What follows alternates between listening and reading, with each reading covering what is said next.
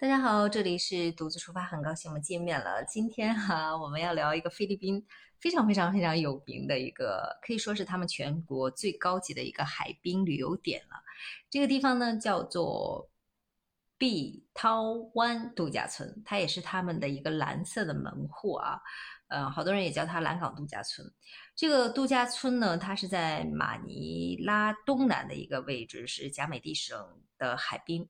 如果你沿着海边就高速路啊行驶一个半小时呢，就可以去到这个建筑。它是非常别致的一个度假村。如果你再开二十分钟，就能去另外一个度假村，就是达利金湾度假村。在这个沿途有非常多的一些超高规格的一些度假村，里面吃的玩的，呃，一应俱全，也适合老人，也适合孩子。它就是那种旅游度假比较放松的那种。呃，你就想想嘛，高规格的度假村，就是想象一下，跟国内差不多的，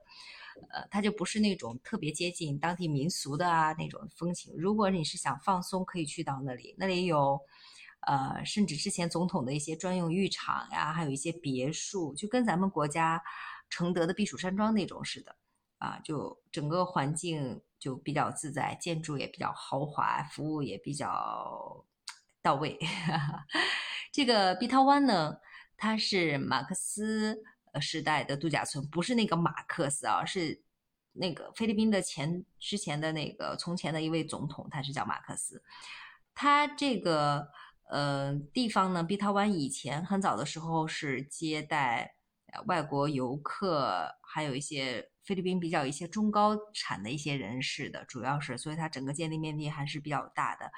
呃，前面是大海。然后依山建的，呃，还有一些丛林呀，呃，还有一些就是沙滩什么的。它整个建筑风格还有建筑都是有比较有菲律宾民族特色的，外貌都比较节制，呃，极致一些，就是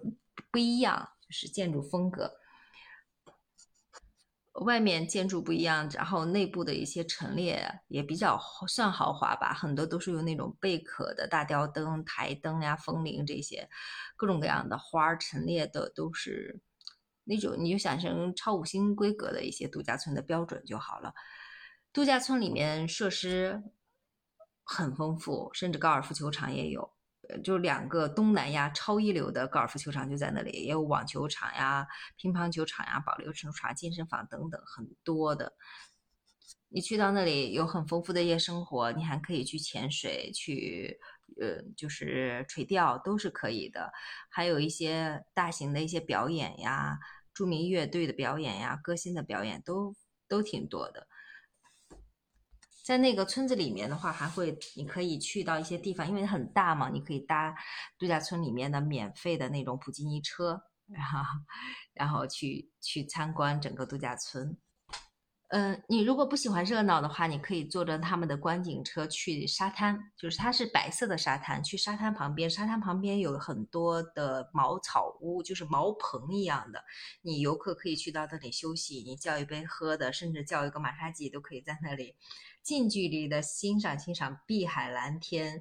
呃，然后在沙滩上走一走，各种各样的贝壳什么的，也是挺休闲的一个地方，老人孩子都还算是比较适合的。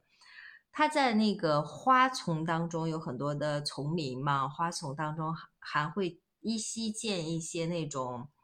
欧式风格的一些建筑，红瓦白墙式的那种啊，那种的话就是套房就会比较贵。还有一些地方呢，呃，它也是建的比较偏，但是有些地方就是供游呃供工人他们的服务人员去呃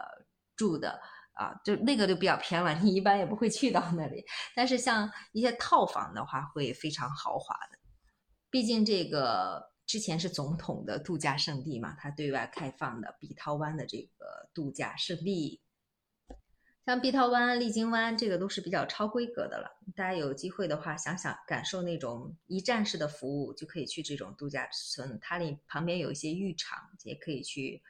泡一泡浴场呀。呃，一般的海浴场就是那种大众的海浴场，都是在海滩，海滩非常开阔，水也比较清，沙子也比较细。像那种就不是度假村里的感受，虽然它离得很近啊，它就是那种菲律宾当地人们的那种大浴场，环境也挺好的，但是它就是经济实惠。呃，所以呃，有钱的人去也可以，呃，呀就贫富皆宜吧，你都可以。像一些学校组织一些夏泳呀，也会去到那种海浴场。海浴场的话，海岸线都是呃离海岸是比较远的啊，所以比较适合一些出游的一些游泳者去到那里去体验一下海天露天的那种海浴场。你就可以想象成在海边，他们可以做点吃的呀，在草棚上做做饭呀，带点野炊呀，就想象成那种海那种感觉的就可以了，比较受大众喜欢，很热闹。沙滩上就是那种热闹的气氛，虽然离得都不远，都很近啊，临近的。一个是中高层奢华的那种度假村，一站式服务；一个就是比较接近于大众的，比较热闹。又平民化一点，收费也不高，呃，就嗯比较亲民的一个浴场，就是这样子。如果你离马尼拉不远的地方想感受一下的话，你可以去从这条线上过去，就是位于呃碧涛湾还有丽晶湾的那套那条度假村上。好了，我发现我这两天更新菲律宾也比较勤快啊，菲律宾这些都上榜了，喜马拉雅我也不知道它上榜的要求是什么。总而言之，这几个专辑都排名前五十了，